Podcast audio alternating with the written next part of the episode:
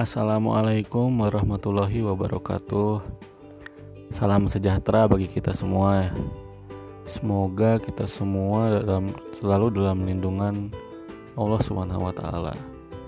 Seperti yang kita ketahui, kondisi sedang sangat memprihatinkan saat ini dalam wabah pandemi COVID-19 yang sedang kita hadapi bersama-sama.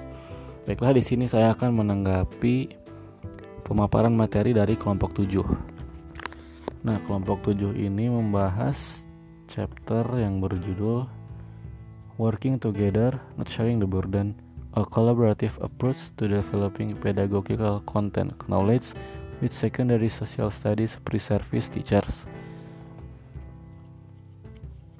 Mungkin pertama saya akan mengomentari dari segi teknis ya.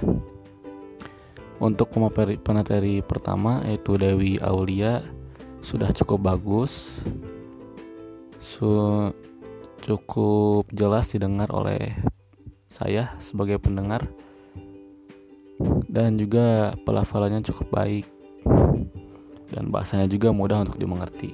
Lalu untuk saudara Daniel ya, untuk saudara Daniel mungkin uh, terlalu dekat antara mulut dengan speaker karena suaranya jadi aneh gitu jadi ngebelebuk ngebelebuk uh, lalu bahasa yang digunakan Daniel juga mungkin terlalu baku sulit dimengerti oleh para pendengar.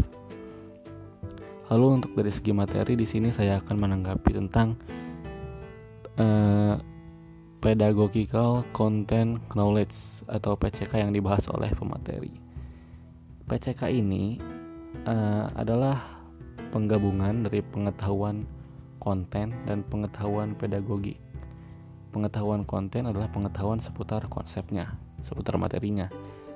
Lalu pengetahuan pedagogik, uh, pengetahuan yang mencakup praktik mengajarnya. Itu yang saya dapatkan dari pemateri. Nah, tanggapan saya di sini adalah uh, bahwa PCK ini ya, pedagogical content knowledge ini memang sangat dibutuhkan oleh para calon guru. Terutama calon-calon guru studi sosial ya calon-calon guru IPS mengapa? Karena sudah sudah seharusnya sudah sudah wajib, sudah wajib seorang guru itu mengetahui konten yang luas itu materi yang luas konsep yang luas dan juga seorang guru calon guru juga harus memahami bagaimana cara dia mengajar bagaimana cara dia mengajar dengan baik dan benar kepada para peserta didik. Berarti dia harus memiliki sisi konten dan juga sisi pedagogik yang seimbang. Maka dari itu menurut saya konsep pedagogical content knowledge ini memang harus dimiliki oleh seorang calon guru. Entah itu di Amerika, entah, entah, entah itu di Indonesia. Seorang guru, seorang calon guru harus memiliki pedagogical content knowledge yang baik.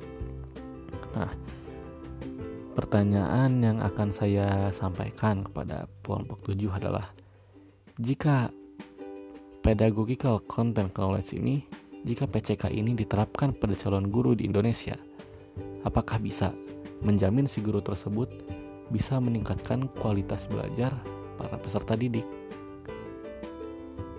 Ya mungkin cukup sekian tanggapan dari saya, tanggapan dan pertanyaan dari saya ya. Eh, mohon maaf bila ada salah-salah kata yang tidak mengenakan di hati gitu ya. Karena saya juga manusia yang terluput dari kesalahan. Eh, semoga kita semua selalu dalam lindungan Allah Subhanahu wa taala. Sehat selalu, tetap diam di rumah, tetap jaga kesehatan, Semoga kita semua cepat kembali beraktivitas seperti biasa. Mohon maaf bila ada salah kata wabillahi taufiq wal. Wassalamualaikum warahmatullahi wabarakatuh.